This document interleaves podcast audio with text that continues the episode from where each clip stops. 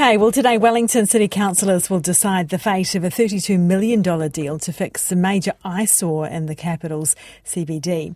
Now, the council is proposing to buy the land under the quake prone Reading Cinemas shopping complex on Courtenay Place and to lease it back to the cinema company. The building's been closed since uh, January 2019 because of its quake risk. Wellington Mayor Tory Whanau joins us now. Kia ora, good morning. Kia ora, morning. Now, you support this proposal. Just tell us how exactly it would work and, and why you think it's a good idea.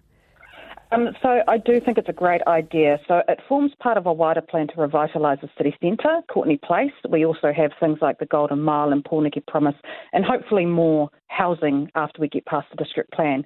Uh, what this particular deal does is that um, it's, it's, fiscally neutral um, and it will allow Reading to um, initiate some design work, which we would approve, um, and develop it over the next couple of years so that it's ready to open by 2027.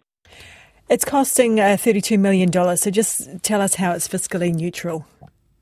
So um, they will lease the land back from um, WCC, and any any rent will cover um, the council's borrowing and other costs.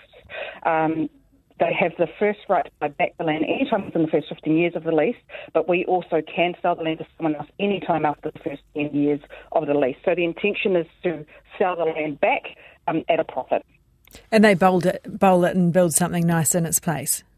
Uh, uh, redeveloped and strengthened, but the intention is certainly to um, bring back the cinema, uh, develop a, a, full entertainment centre which also has uh, food, drink, and of course retail as well.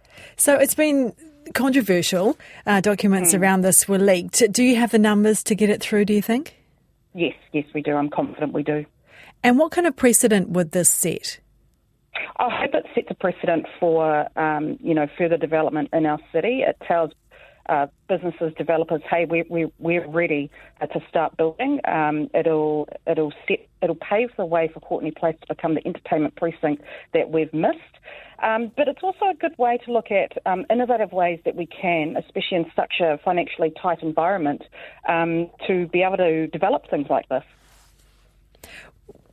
just in terms of, uh, you know, just referring back to it being a precedent, I mean, there are plenty of other, you know, private property owners and other property owners who've had to bear this cost themselves. So why does Reading get special treatment? Um, I wouldn't call it special treatment. I thought I, would uh, call it a creative way to get around the very. Okay, why do they get a creative way? Um, because for especially for my Mayoralty and other people, city revitalisation is a core priority, um, and the development of Reading is um, one of the most effective ways to do that. So we have um, targeted the Reading buildings, that uh, many Wellingtonians have complained for for years, um, and the strong need for it to get done up again. Are they not able to borrow the money in their own right? Um, uh, yes, they can. It's more difficult, but we're actually um, we prefer this way of doing it, the, the leasing back to them and getting some revenue from that as well. Um, and um, yeah, we're quite happy with how this has come to be. Why is it preferable for the for council money to be involved? Well, because I mean, at, at its simplest, it's essentially, uh, I suppose, like a loan, but we'll be gaining uh, once it's ready and set um, will be generating over a million dollars um, in revenue um, for the council, and that, that's a good thing. Yeah, but I mean, there's risk involved, though, isn't there? Of course, there is, and we've looked at. So, so risks, why uh, which, why is that preferable then?